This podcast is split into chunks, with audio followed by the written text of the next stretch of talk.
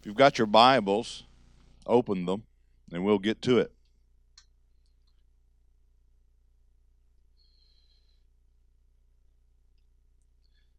I'm going to go ahead and get you to open to Revelation. I wasn't planning on starting this way, but I feel like I need to. Revelation chapter 2.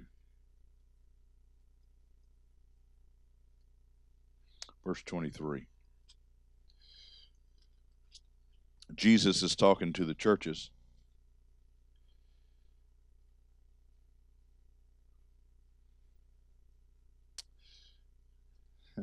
Let me start a little bit. It gets kind of, it's kind of rough. Let me start with 18, so, so we can get so we can get a little bit of love before we get down to the nitty gritty.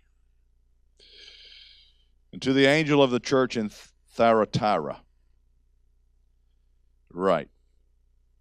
These things says the Son of God, who has eyes like a flame of fire and his feet like fine brass. I know your works love, service, faith, and your patience. And as for your works, the last are more than the first. Nevertheless, I have a few things against you. Because you allow that woman Jezebel, who calls herself a prophetess, to teach and seduce my servants to commit sexual immorality and eat things sacrificed to idols. And I gave her time to repent of her sexual immorality, and she did not. She would not repent. Indeed, I will cast her into a sick bed, and those who commit adultery with her into great tribulation, unless they repent of their deeds. I will kill her children with death. Now, he's talking about people who agree with her thinking. And all the churches shall know. This is what I want you to hear. So we said all that to say this I am he who searches the minds and hearts. I will give to each one of you according to your works.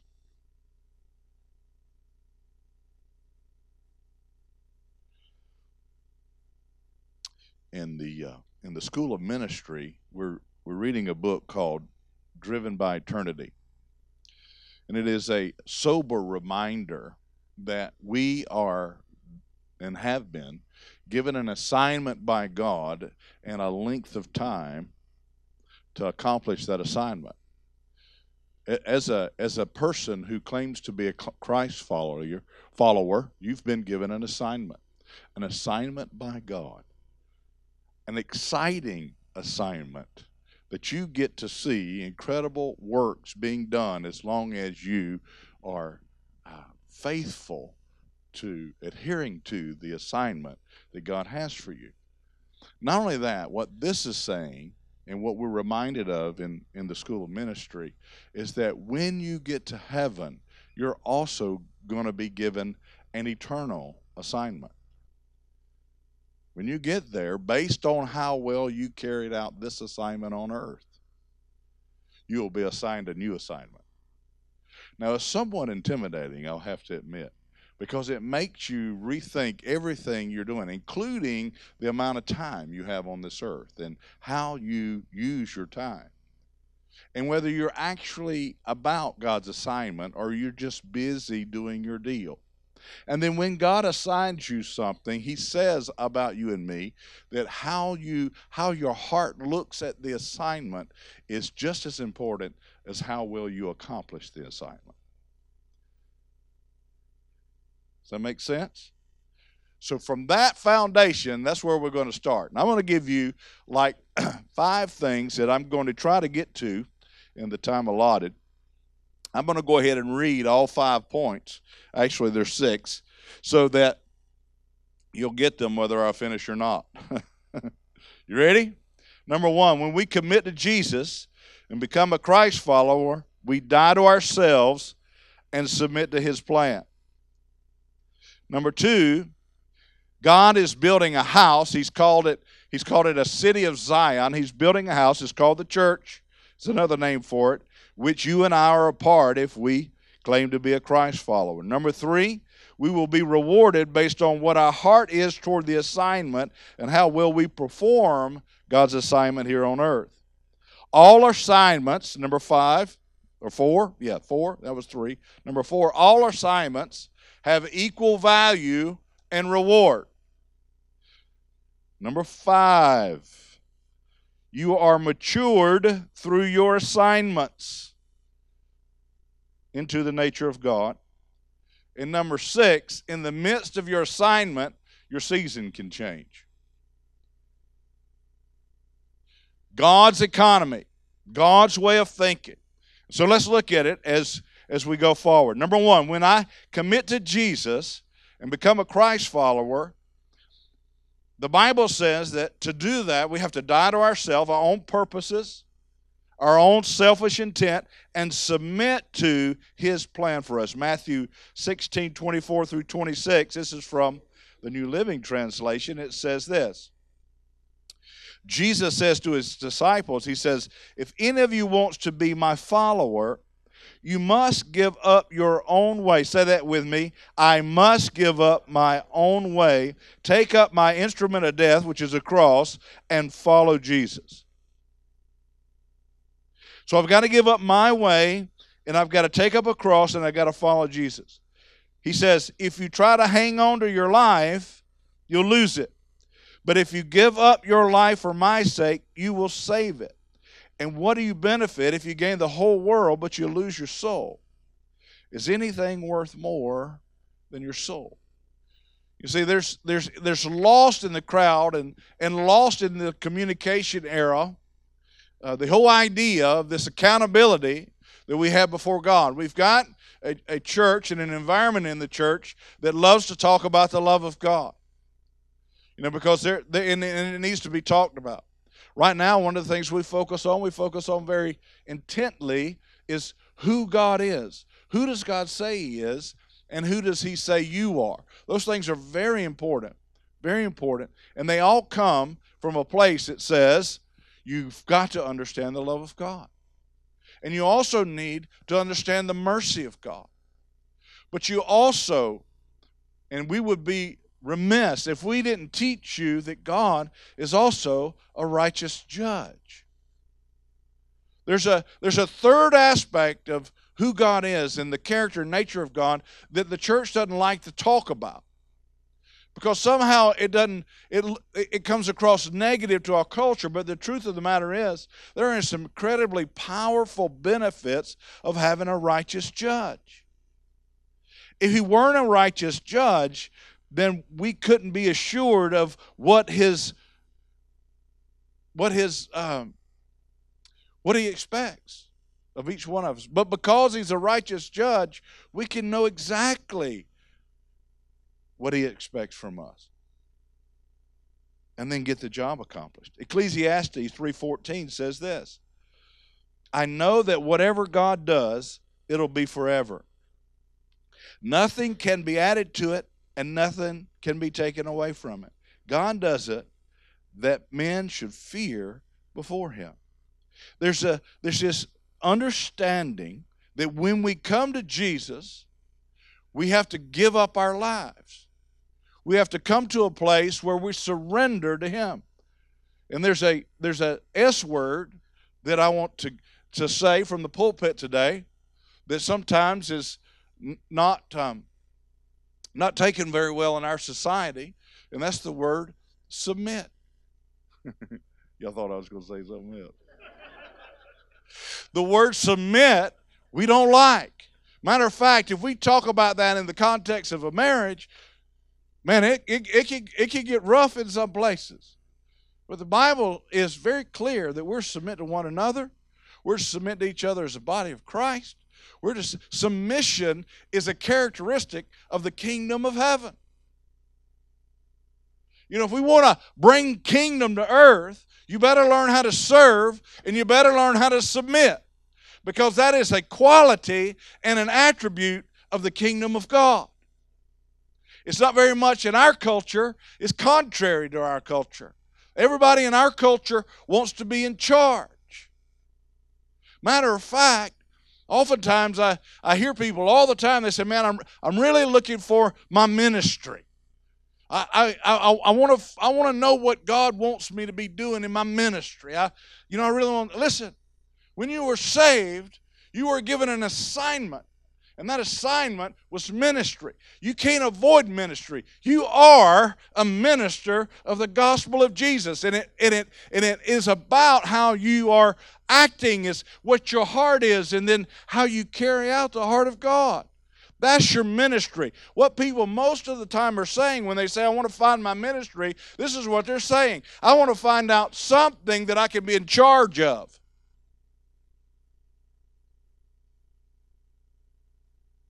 And that is not the kingdom culture.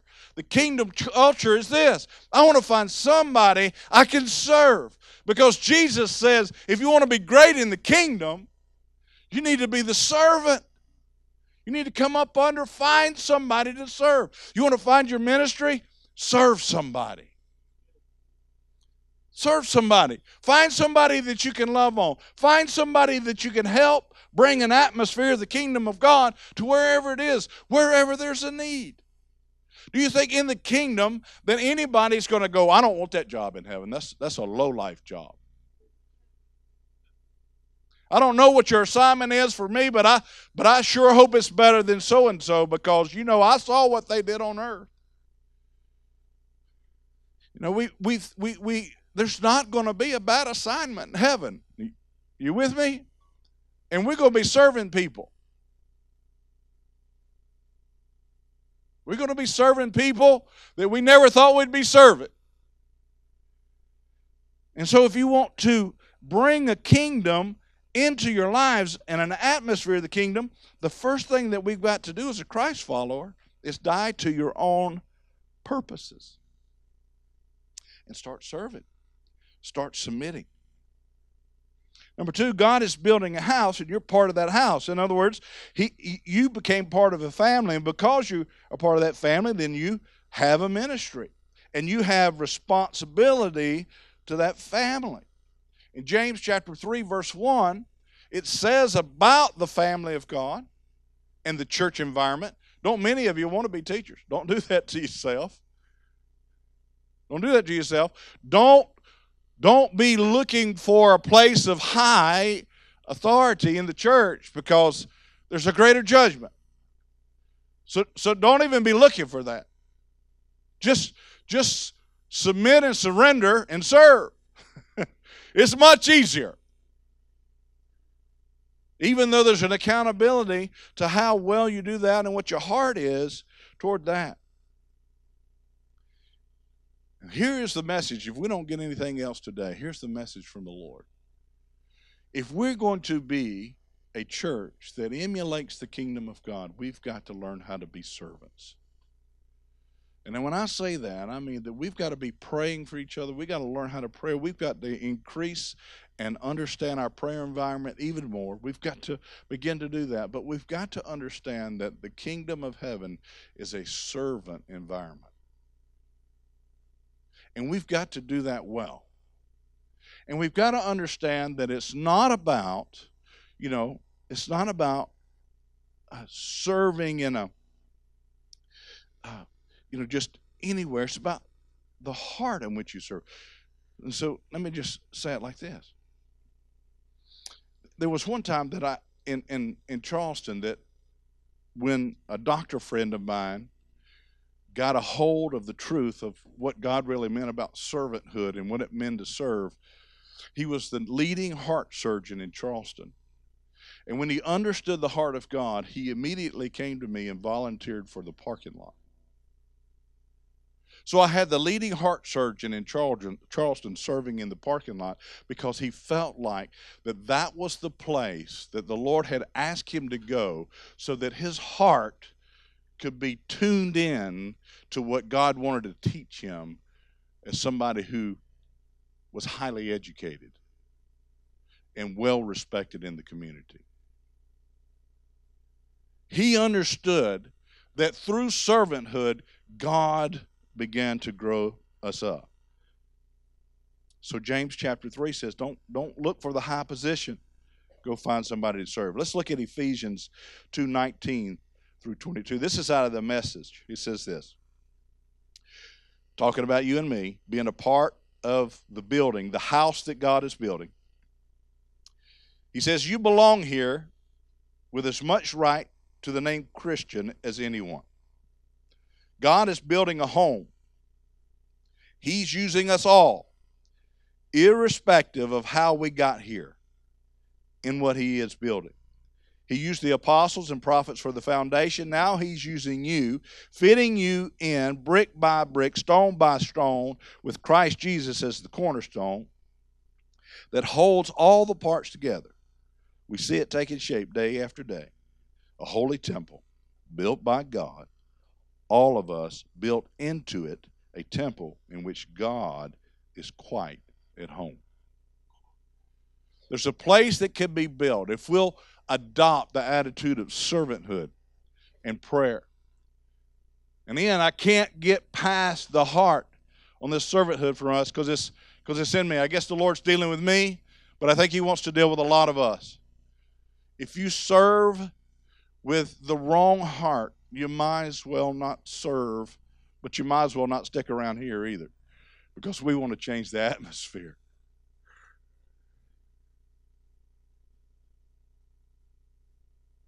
We want to become a place where it's evident that we're people who serve people.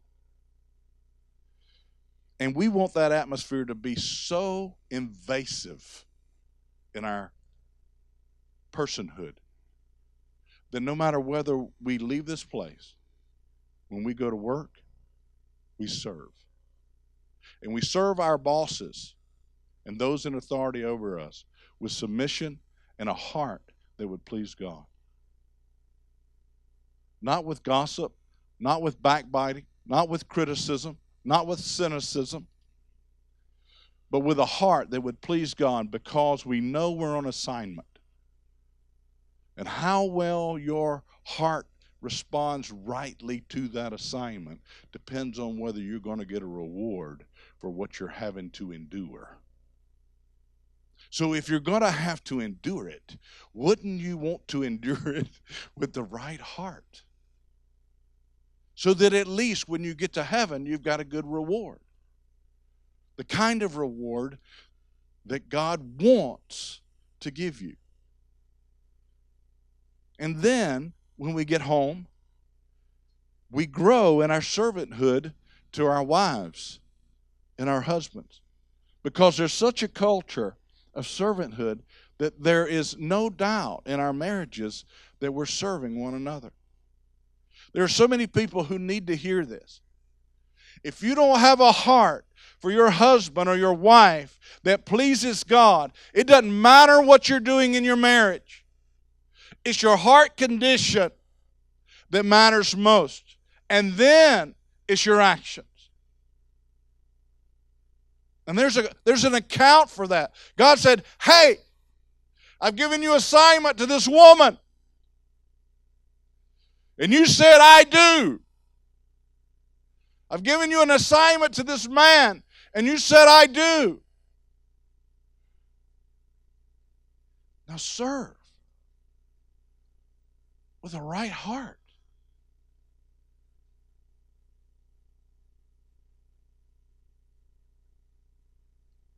You know, when we talk about the kingdom, we want to see the deaf ears open. We want to see blind eyes open. We want to see the cripple walk, and we do.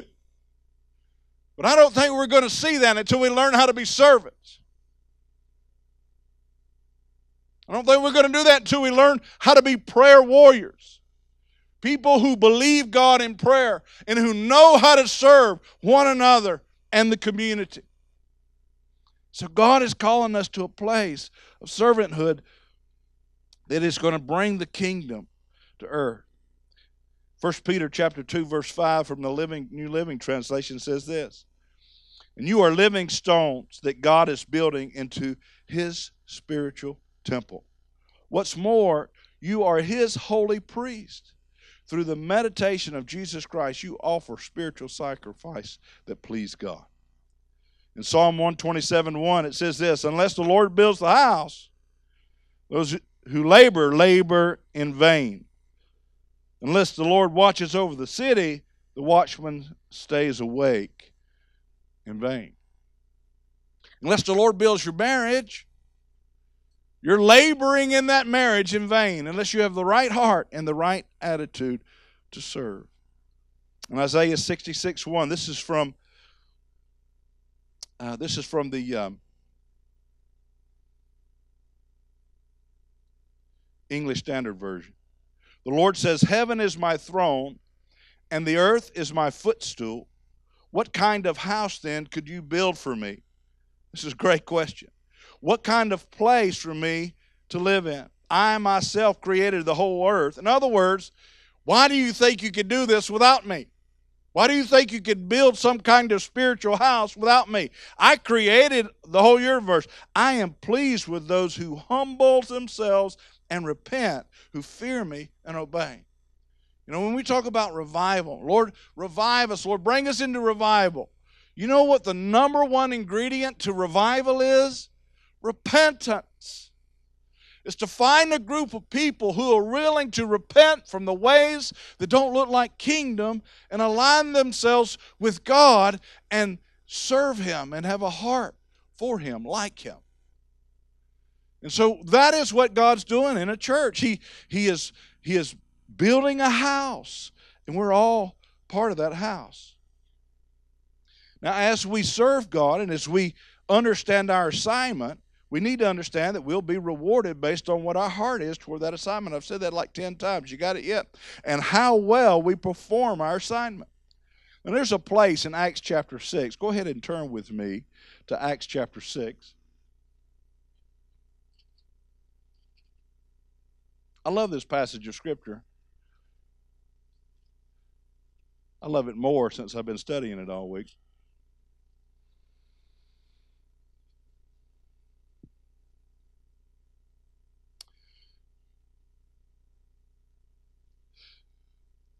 I'll read it from the ESV. Now, in these days, when the disciples were increasing in number, a complaint by the Hellenists arose against the Hebrews because their widows were being neglected in the daily distribution. So they've got, they've got, you know, in our culture, I guess, old folks' homes for the Greeks. Hellenists are Greeks. So you've got non Jews, a different culture, that is crying out and said, hey, we, we need some we need some love over here. We're getting left out. We're getting left out of the daily distributions. In other words, nobody had need. Everybody had everything they needed and everything they, uh, as far as everyday living goes, they lived in what they call kibbutzes, where they were all pooling their money and making sure everybody had need. And there's this group of people who are saying, we're not getting our share. And so the apostles see that and they hear the complaint and they summoned the 12 and all the rest of the disciples and said, It's not right that we should give up preaching the word of God to serve tables. Therefore, brothers, pick out from among you seven men of good reputation, full of the Spirit and of wisdom, who we can appoint for this duty. Now, when we see this, there's this tendency to think that these boys is too big for the britches. There's a tendency for us to look at it and say, well, they just didn't have time to do that. They were above it because they were teachers and they needed to they needed to spend their time praying, fasting, and reading the word. Now that's true. It's true, but they're not looking down on this. And this is what I want to point out. This is kingdom. This is the way the kingdom works.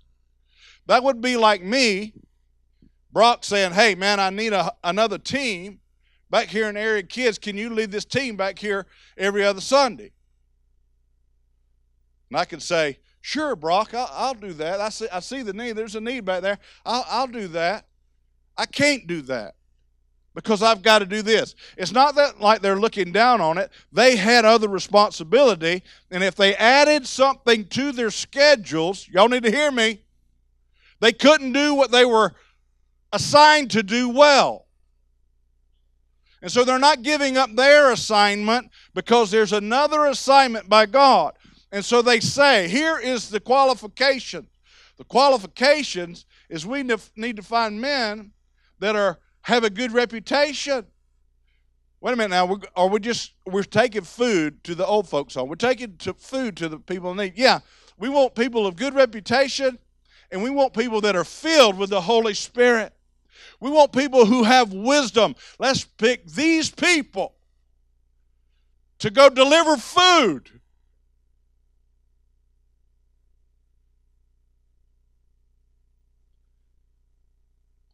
And I'm going to tell you, there was such a culture of servanthood that I bet there was a line of people who said, Let me, I'll do it. I'll do it. Can I serve? Lord, send me. I'll go. I don't think it was like, no, we're not. I don't think I'm gonna go. You know, I've already I've already paid my dues there. I've been in church for 20 years. I paid my dues there. I ain't gonna do that.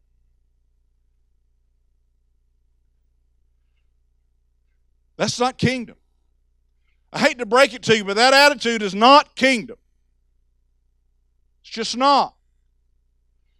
Kingdom attitude is wherever there's a need, and if I've got the ability to do it, I'm not going to drop what I'm doing. I've got other responsibilities, but man, if I've got, if I can do it, I'll do it. Whatever you need. But look what happens. So he says, Therefore, brothers, pick out from among you seven men with good reputation, filled with the Spirit, wisdom, and appoint them to this duty. But we will devote ourselves to prayer and the ministry of the word. And what they said pleased the whole gathering. They were happy about it and they chose Stephen. Y'all know who Stephen is? Stephen's the martyr. They chose Stephen, a man full of faith and full of the Holy Spirit. And Philip, y'all know who Philip is? And they picked some other dude who should change his name. and two other guys. And then there's two other more. And then there's Nicholas, somebody with a regular name.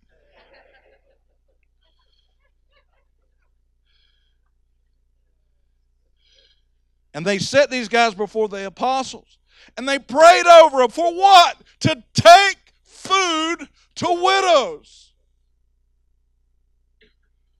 And laid their hands on them. Listen. And the word of God continued to increase.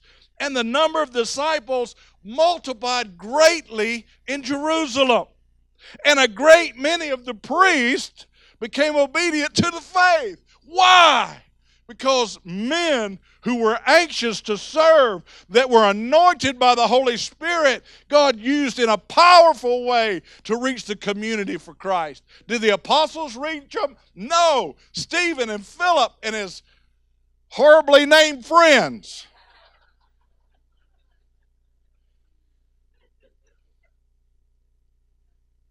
They're the ones who reached the city.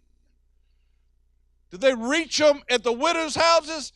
They reached them as they went. Now, if you'll look on down in 6, verse 8 Stephen, full of faith and power, did great wonders and signs among the people. Why? Because he had the right heart, he had a servant's attitude. And he said, Lord, whatever you ask me to do, I'll receive and I'll do. And he began to go. And the power of the Holy Spirit, because of his attitude, raised him up. That's what it means when it says in the scripture that your gift will find a way for you. Your gift finds a way for you because the power of the Holy Spirit goes with you, and where you go, kingdom goes.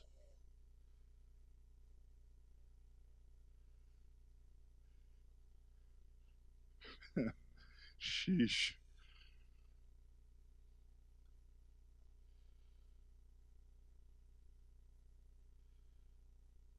Lord, help us.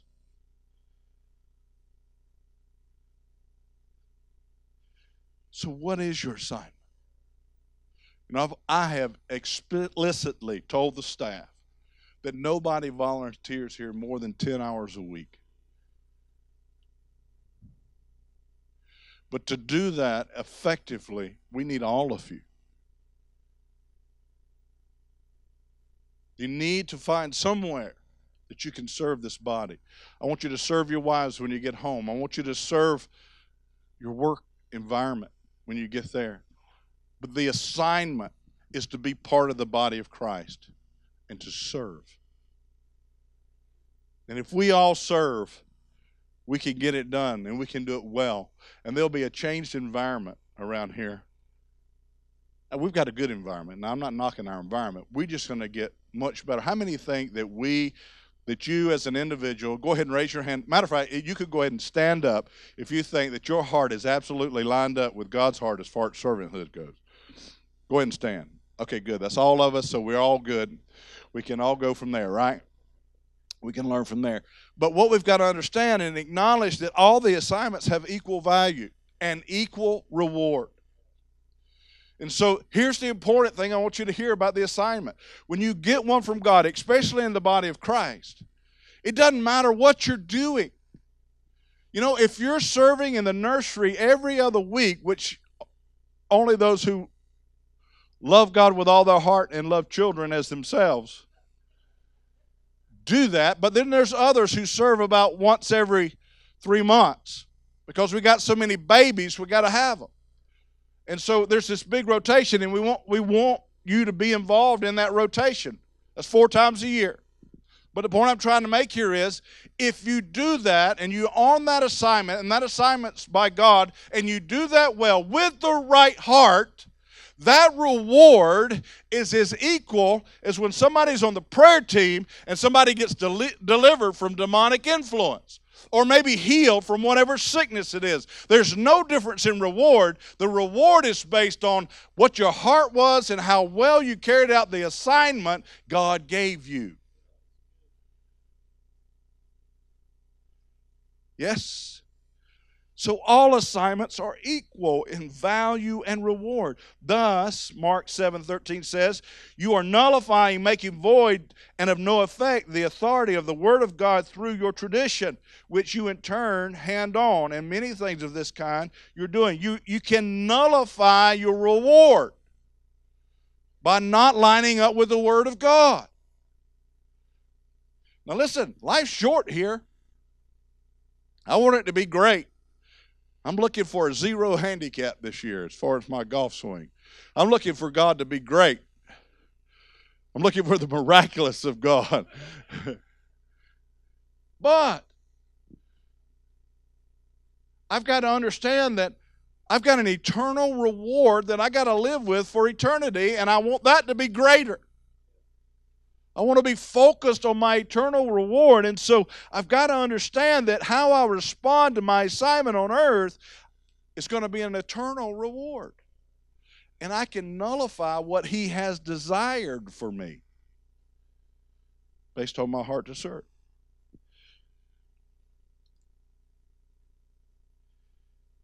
Number five, you are matured through your assignments into the nature of God.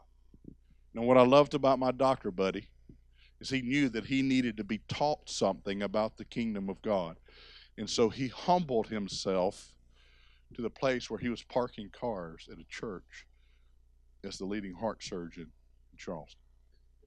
And the, he, and the Lord came on him, and he was filled with joy and filled with the Holy Spirit as he waved cars into the parking lot. I'm, I'm not playing. I'm not kidding. I mean, it, it's kind of fun. But he really was full of joy and full of the Holy Spirit because he was being obedient to the assignment. And the presence of God was there. And it was teaching him and preparing him for whatever he had in his next assignment. And lastly, I want you to see with the example of Stephen that your gift will find make its way for you. In the body of Christ in in your workplace you don't have to strive for the next position. If you'll serve your boss if you'll submit to your boss if you'll make sure that you do your work as unto the Lord you will get a promotion. If you're not lazy, if you're not critical, if you don't think that your deodorant doesn't work,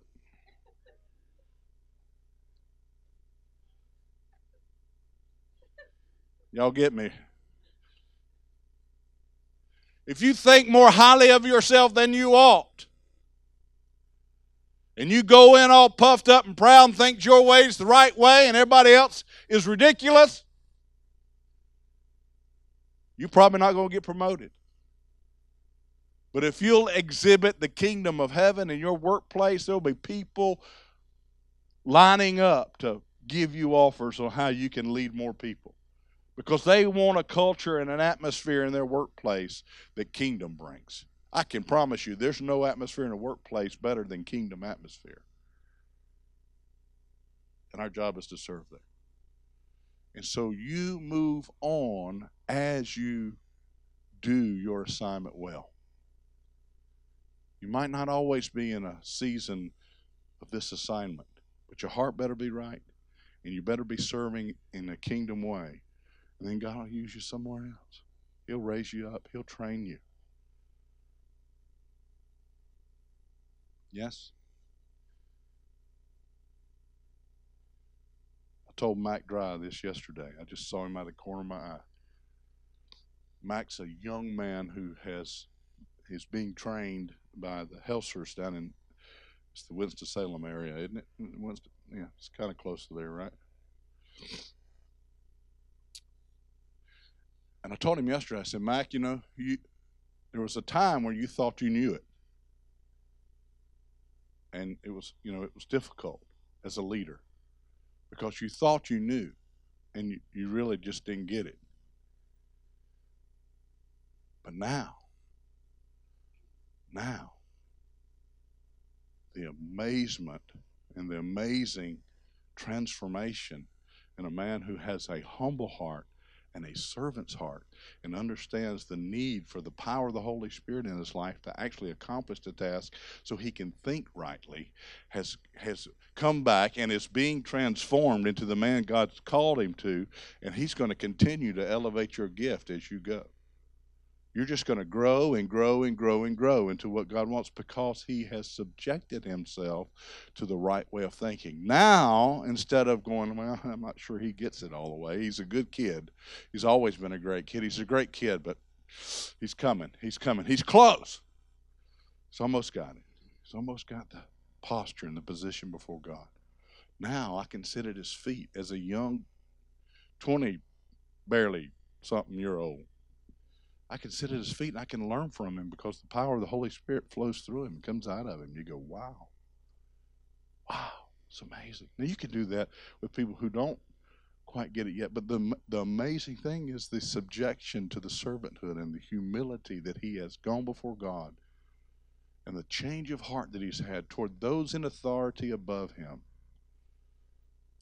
has opened the way for God to make a way to move him somewhere that he couldn't go otherwise. He wants to do the same for you and me. He's got a future for you, plans for you, plans to prosper you and not to harm you. He's got resources for you. They're stored up. They're stored up just for you as you line up and carry out His assignment. Let's stand for closing prayer.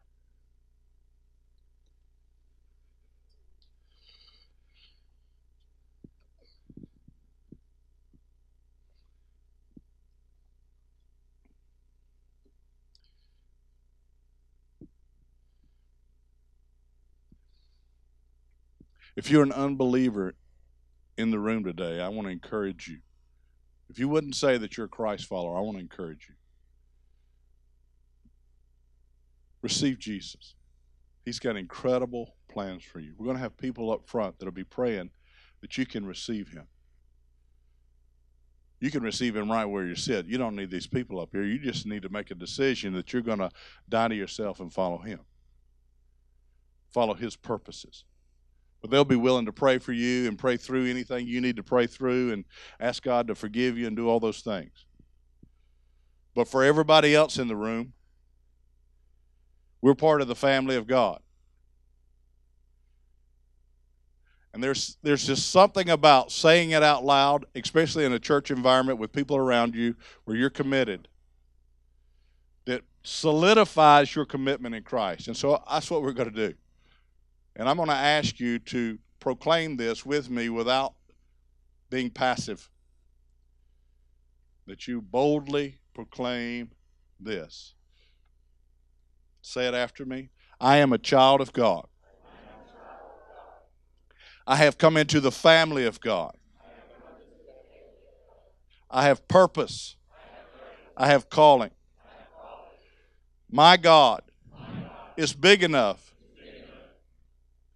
to reveal his purposes for me.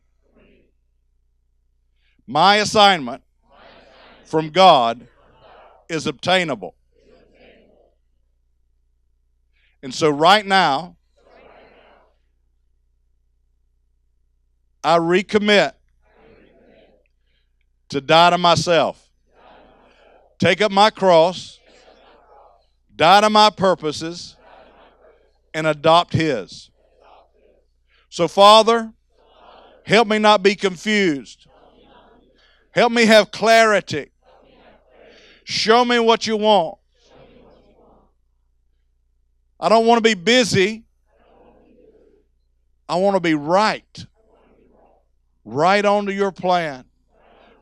Right onto your purposes. So I commit to that. Knowing that I have an assignment in this church, in my family, as a husband or wife, as a future husband or wife. Yeah. As an employer or an employee. To submit and serve with a heart that represents kingdom. Convict me when I don't do it well. Empower me to be transformed by the renewing of my mind. In Jesus' name.